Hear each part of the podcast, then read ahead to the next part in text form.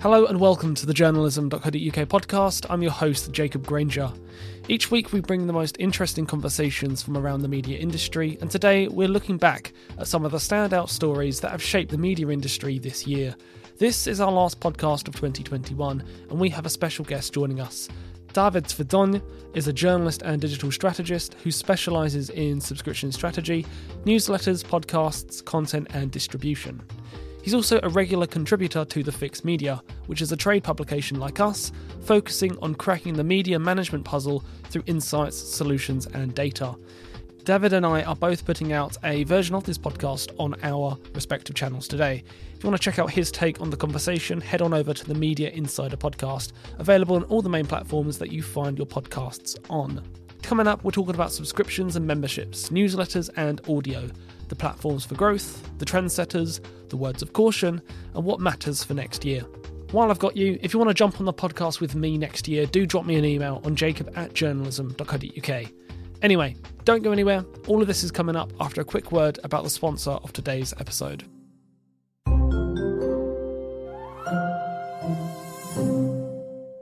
This journalism.co.uk podcast is supported by Memberful, which is the easiest way to sell memberships to your audience.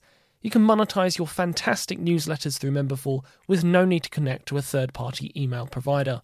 Try it for free on memberful.com, where you can also take up pro and premium plans to really start cranking up and customizing your membership offering.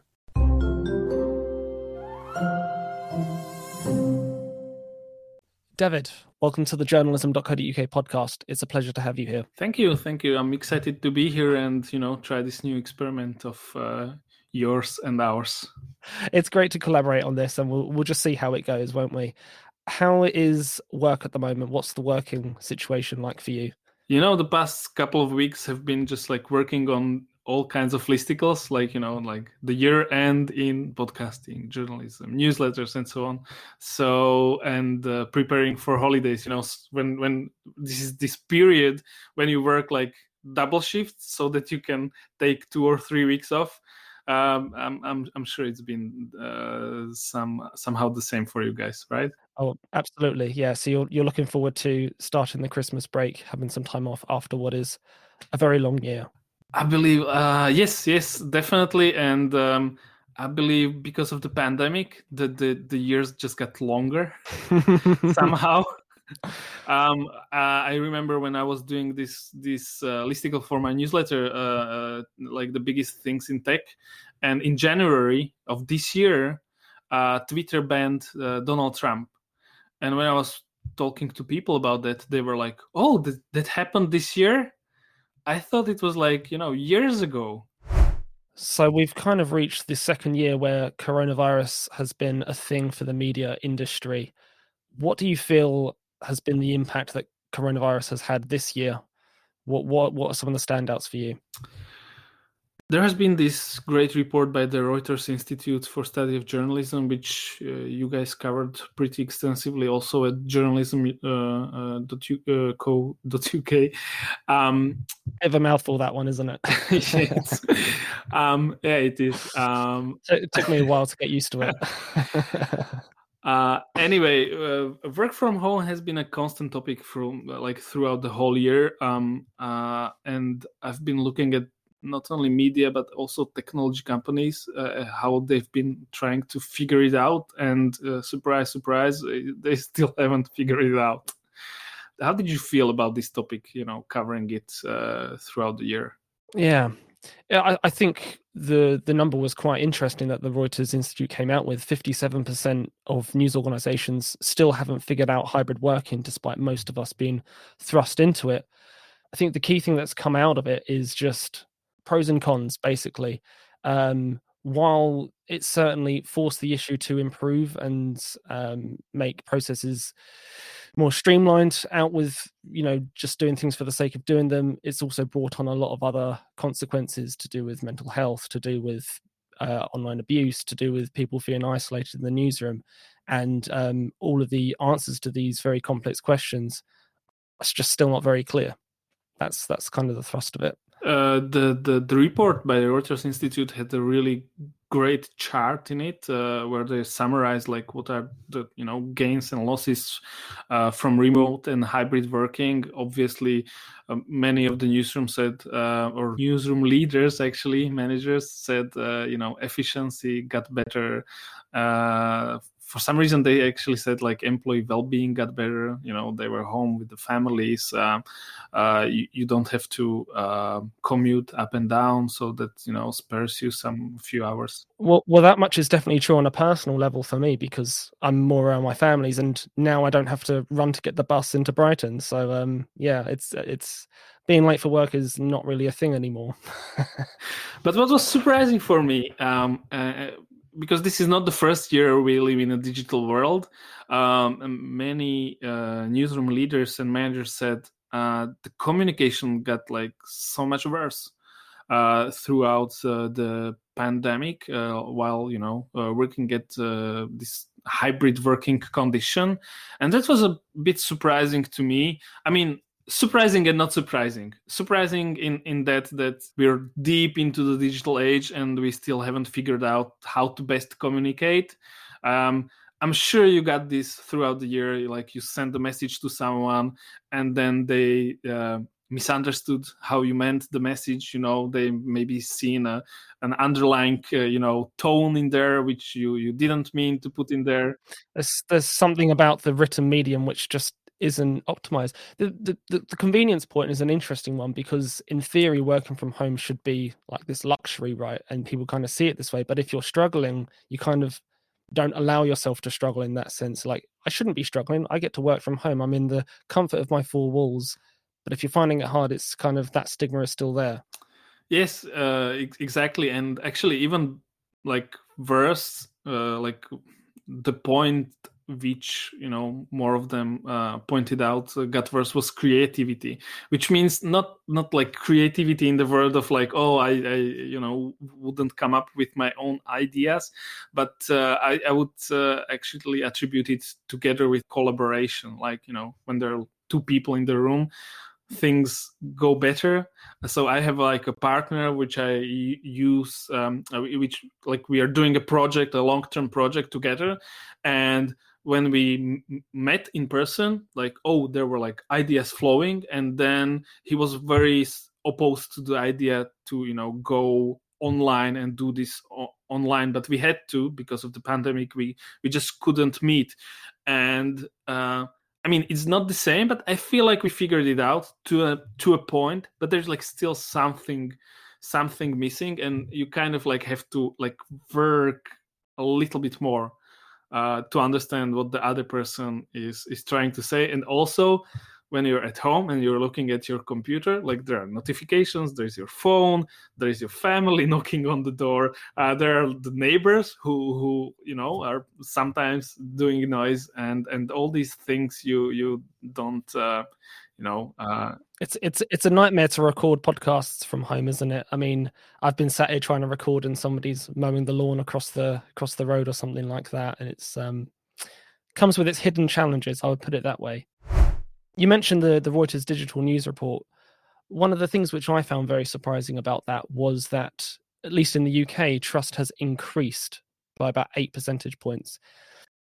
That still means that it's languishing around 36%, which is really low trust towards the media. But um, at least in the UK, we've seen there's been potentially a lot of good reasons not to trust the news. Um, you think about the Martin Bashir scandal, you think about kind of the hello goodbye of GB News. Yet, for some reason, in COVID, people are still finding reasons to trust the news. There's been this renewed sense of mission, at least what we've seen. Um, so, despite those kind of reasons not to trust the news, people are starting to kind of be won back. It seems. As have you seen something similar or different? Uh, yes, the the I, I think um, the, the, digital news report from Reuters um, uh, highlighted this as well. Uh, that the trust in you know uh, these uh, legacy uh, media publication has increased. Like people turn to them more and more, and which was not really like surprising, but on the other hand, uh, like the previous years, you have seen people uh, looking towards social media, and actually uh, there was this question uh, in in there uh, where they asked people in different countries what do they think is the biggest you know reason why misinformation, disinformation, hoaxes spread, and it was like social media. They were worried of social media, so I think that might be one of the factors like why people turned more to media. Yeah, uh, it's for me. It's like this renewed sense of mission has manifested in both legacy news organizations as well as new startups. So, and it's not specifically just around COVID either. I think, like, take the FT for example. They've been on this really big, like, climate change drive. Their coverage around COP26. They, you, you'll know, they have this hard pay gate across the site. They they um, took that down for almost two days to to show off their climate journalism. Um, and that's just born out of their desire to give access to this important topic. That's just kind of quite different, and it was quite an interesting experiment. When when you when you mention climate change and climate reporting, I'm I'm curious. It's been a big topic in media reporting. What you do, what what we do at the Fix, um, uh, you know, it's, it's it's been a constant topic there. Um, but I'm not sure how much of a topic it was in you know in the circles outside of media. Hmm. Uh, you know what I mean? Like, whether do you feel there was a change in like how people see uh, climate change? Definitely, the younger generation. Like, there's like there's this like understanding. Like, younger people get this. Like, this is an issue, and and well, they call this the Greta effect, right? Younger people um, are really resonating and and and you know coming to this topic because it seems to be just so much more important to their lives. This is something they've got to live with for the rest of their lives right? Um and so yeah um in in response i think news organizations have created all these different parts of their operation to, dedicated to climate journalism right? Climate verticals climate hubs climate whatever.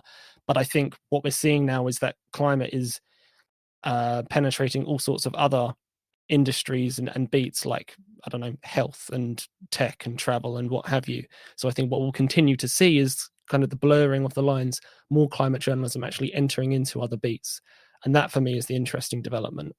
Also, you guys have the job boards and like uh, newsrooms looking for a climate reporter or you know climate correspondent.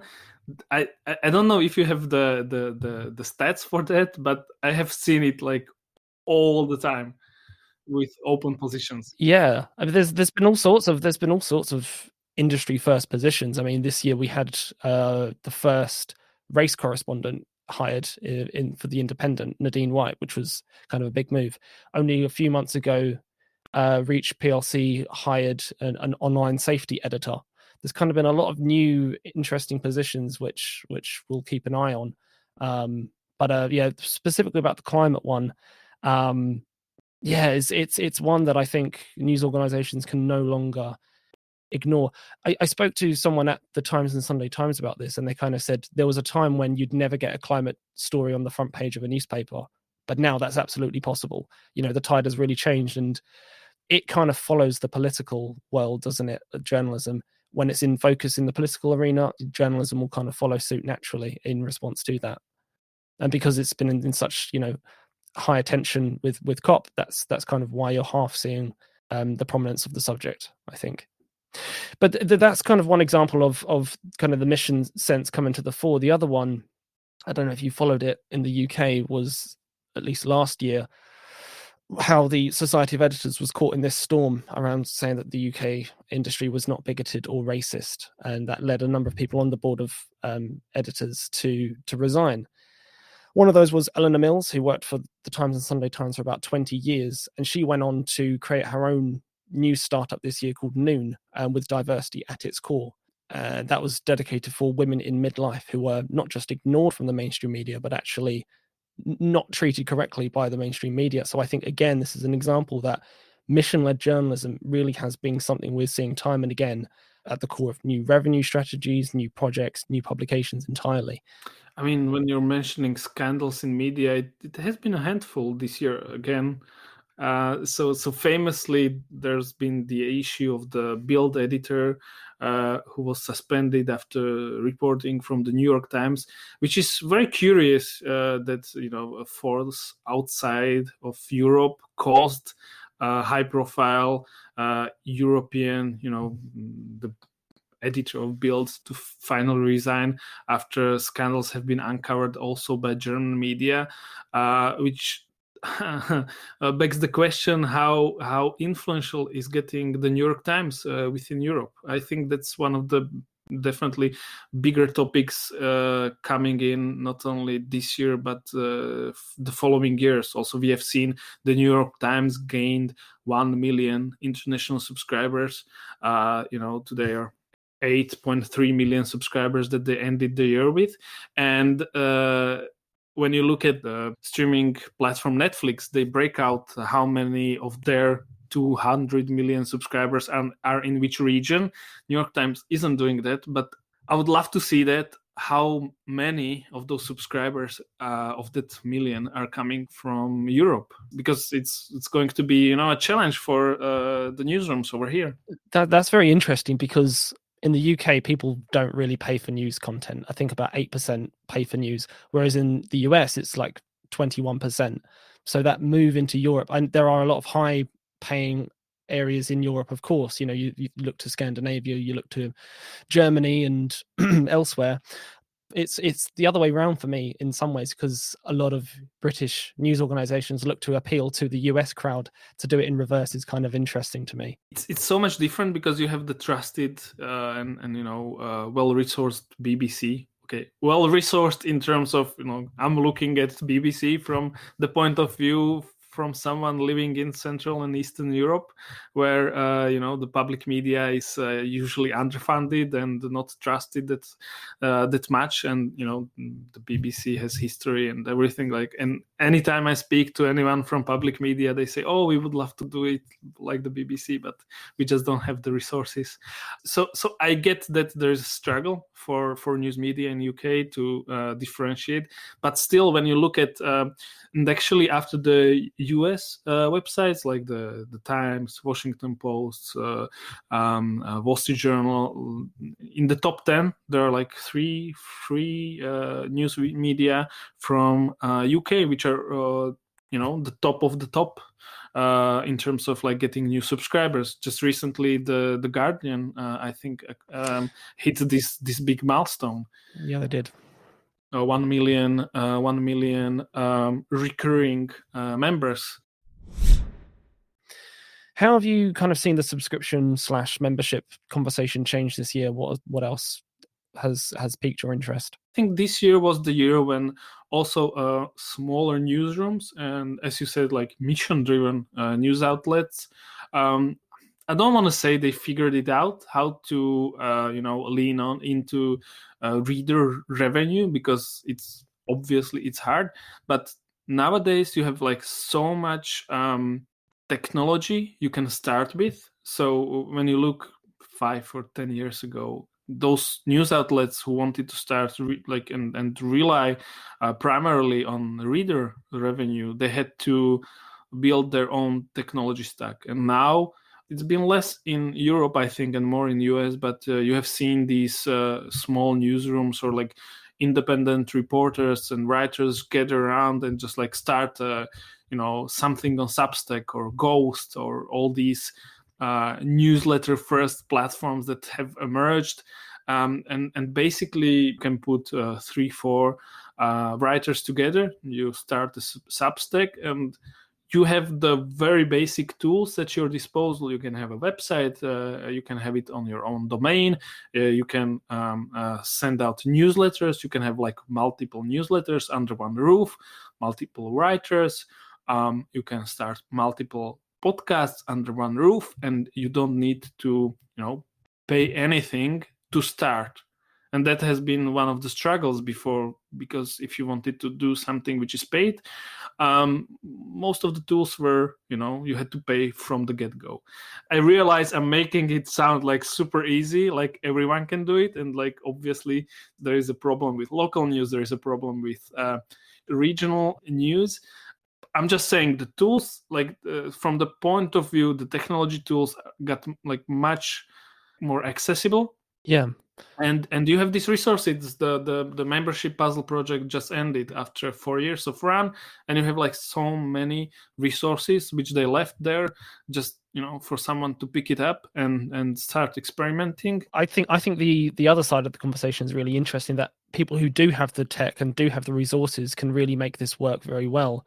I think we've seen a much more sophisticated conversation around sub, um, subscriptions and memberships with um, two kind of examples come to mind one is from Canada and the Globe and Mail, who have this um, AI powered model called Sophi, which can basically target readers who will pay and and ignore the ones who won't. So um, people who have a high propensity to pay, they'll uh, ask to pay gate very early. People who they feel will never pay, they'll just won't even bother them.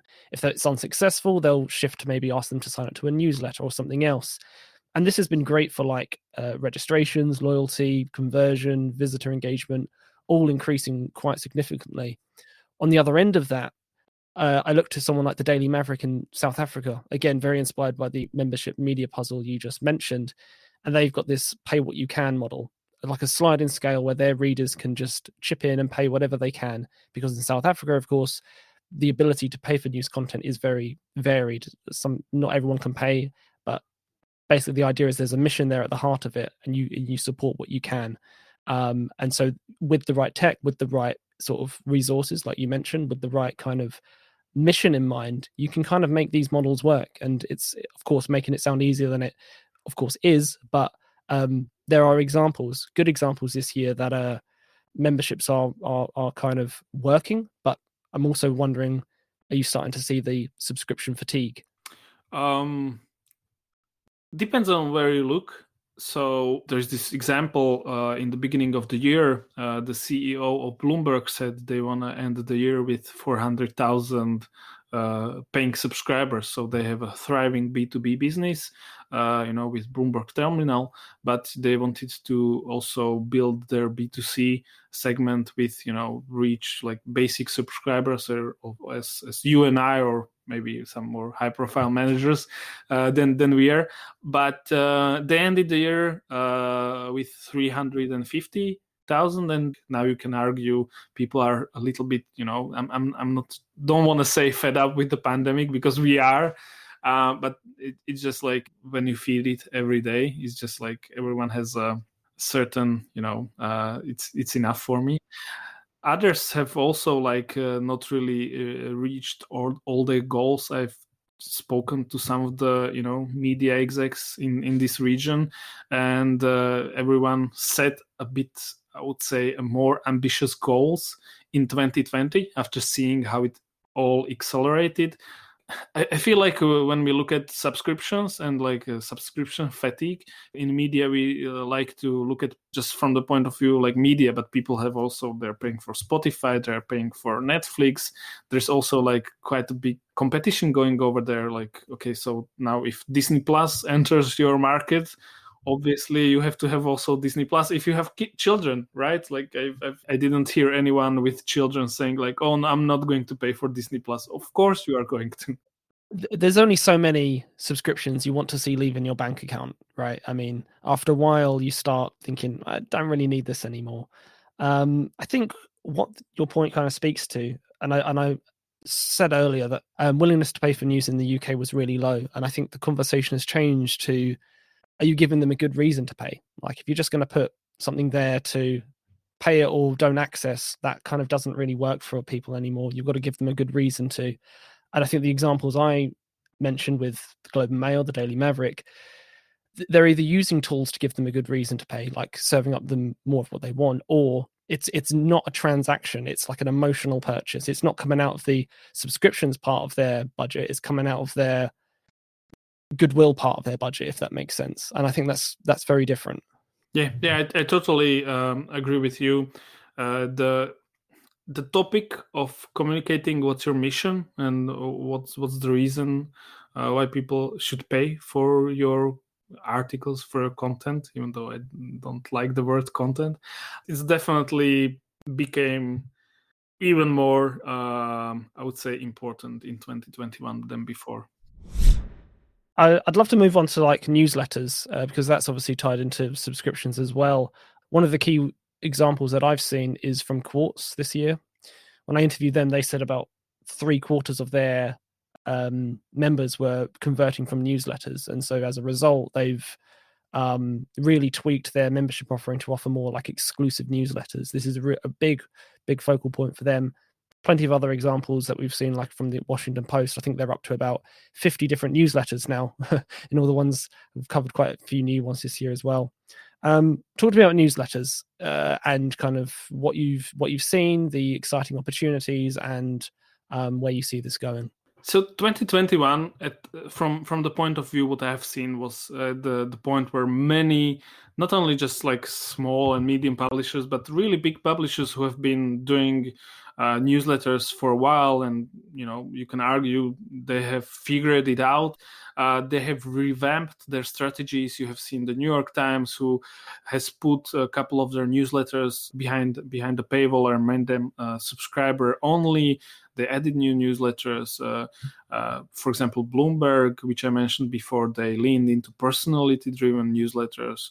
Um, uh, you already mentioned the Washington Post. What is what is interesting about the Washington Post? They had this 202 newsletter uh, which they really made into a franchise, which which is another uh, trend. I think it, it, wasn't such a big trend. I've only few publishers seen, but I would love to see more publishers lean into in in the following years. Basically, when you create kind of like a brand within your brand, and you lean more into that brand because you understand like okay like people are drawn to the big brand but but maybe it makes sense for them to like really specify you know like these are the politic junkies or news junkies. Well i mean it's all they're also driven by big personalities and one of their most recent newsletters was called uh, how to read this chart and it's written by philip bump who's a really really um, popular national correspondent think getting those big names, those big faces on the on the newsletter is is is again a um, at least a tactic I've seen deployed, and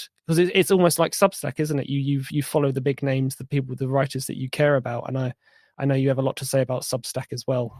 Uh, yeah, before before I get to Substack and and uh, the other platforms, I just want to uh, call out. Uh, we we had a really good piece at, on on the fix about Funke Medien in in Germany who've been doing like really well mm. um, in terms of like converting uh, unregistered readers to registered users and from registered users to, to you know actually subscribers like paying subscribers yeah and um okay so if you have uh, x number of uh, newsletter uh, subscribers you can almost you know get this number of how many percent of them you can translate into subscribers and if you get that you can better figure out your strategy in going forward I think it's good to get these industry numbers. So uh, I think Funke Medien has said they've said that um, they will uh, within six months they will um, uh, convert their newsletter subscribers to you know paying subscribers uh, in the amount of 5 to 10 percent which is super great. And it's actually a good segue to substack which also says um, when you're setting up a paid newsletter uh, you can count you know something around 10% that you will you know convert those um, those fo- followers of your newsletter to to paying subscribers. But it's tricky. That's interesting because um, one Substack publication I've noticed in the UK, and they'd got this one million dollar Substack um, uh, initiative, uh, the Substack Local, right, to help um, more independent writers start uh, sustainable enterprises. One of those was called the Mill here in the UK, based in Greater Manchester, and just on that 10% thing, it's quite interesting.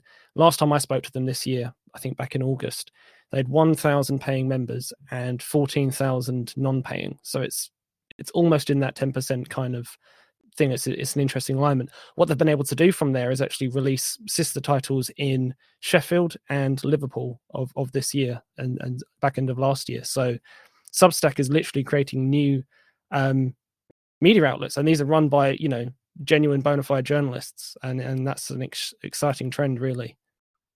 So now we're getting to an interesting point where you're sitting in the UK and I'm I'm here in Slovakia in Bratislava. And actually, from my point of view, Substack as a technology is great, but you know what is it not great in? So something like that, which you just mentioned, they they've managed to do in in the Manchester area, it wouldn't be possible in Slovakia because you cannot like there is not a language option for substack even though the initiative you mentioned uh, i think one of the winners was also coming from uh, romania i think um, i reached out to him. He didn't get back to me but i was curious to ask because he wanted to do something locally. And again it, it's it's it's tricky. It's tricky when you're trying to le- reach people in a local language and uh, and not everyone speaks english uh, when it comes to billing and all these automated emails that come there's no way to translate them into your language. So you end up sending people you know messages in english which you know they will they can't understand and if it's obviously important billing information that's no use to them. Right let's let's move on to audio because um, i know this is something you've covered extensively. Um, you know so much to talk about from apple to spotify Twitter Spaces, Facebook Rooms. Give us give us the top lines. What's what's really caught your eye this year? Okay, so if I were to select only like three big topics in audio this year, it it uh, definitely number one the hype around Clubhouse and social live social audio. Um, there is there's this really good chart which anyone can uh, actually look at when you go at uh, trends.google.com and you enter clubhouse and uh, you put it on worldwide you'll see like this big peak around february and then just like straight down. Clubhouse the social social network uh, which uh, set their audio first and live first um, uh, they actually gained 4 billion us dollars valuation this year and there was a big hype in the beginning of the year. Um, everyone wanted to be involved in in clubhouse. Everyone wanted to speak there.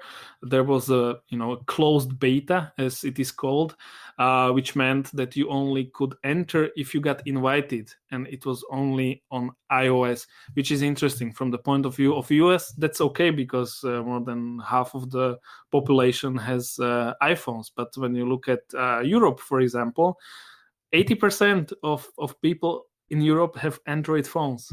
So I think they introduce an Android version all the way in, in April or, or May. Uh, there has been a, a, peak in, in people's interest. So people uh, with Androids uh, finally downloaded uh, the app, but there was nothing happening. And again, uh, I think it was The Verge uh, which documented that there were not very successful at uh, driving you know advertisers to the platform which was one of the promises the the this young generation of creators and not only writers and media is looking to to social networks and they're looking uh, at uh, the, the, the monetization options first. So so so definitely the the hype of clubhouse it produced uh, facebook audio rooms a clone of clubhouse twitter spaces. From my point of view twitter spaces is doing the best um, in in terms of like I see it happening in my feed. Sometimes I'm interested. They are being recorded, so you can go in and and and listen to to the recordings of of spaces. LinkedIn actually announced at the time that they're going to do it it's nowhere to be seen. Uh, so who knows? Um, it's always when there's an hype, everyone is like very quick to say, "Oh, we're going to copy it," and then it's very interesting to go in uh, a half a couple of months later and look at like, "Oh, but you said you're going to do it. Where is it?" So so definitely live audio. and uh, second, paid podcasts. Uh, you already mentioned Spotify and uh, Apple Podcasts. Uh, you know, uh, made these tools available for podcasters to to to have paid podcasts and uh, audio articles. Audio articles, right? Yes. Um, yeah. There's there's plenty of interesting examples of this. I think we saw one. well, a version of this from NewsQuest here in the UK, who was experimenting very much with um, an app called Bytecast, where their reporters were sent out to record, edit, and upload their own stories from the field, basically audio versions of what they were doing for exclusive content.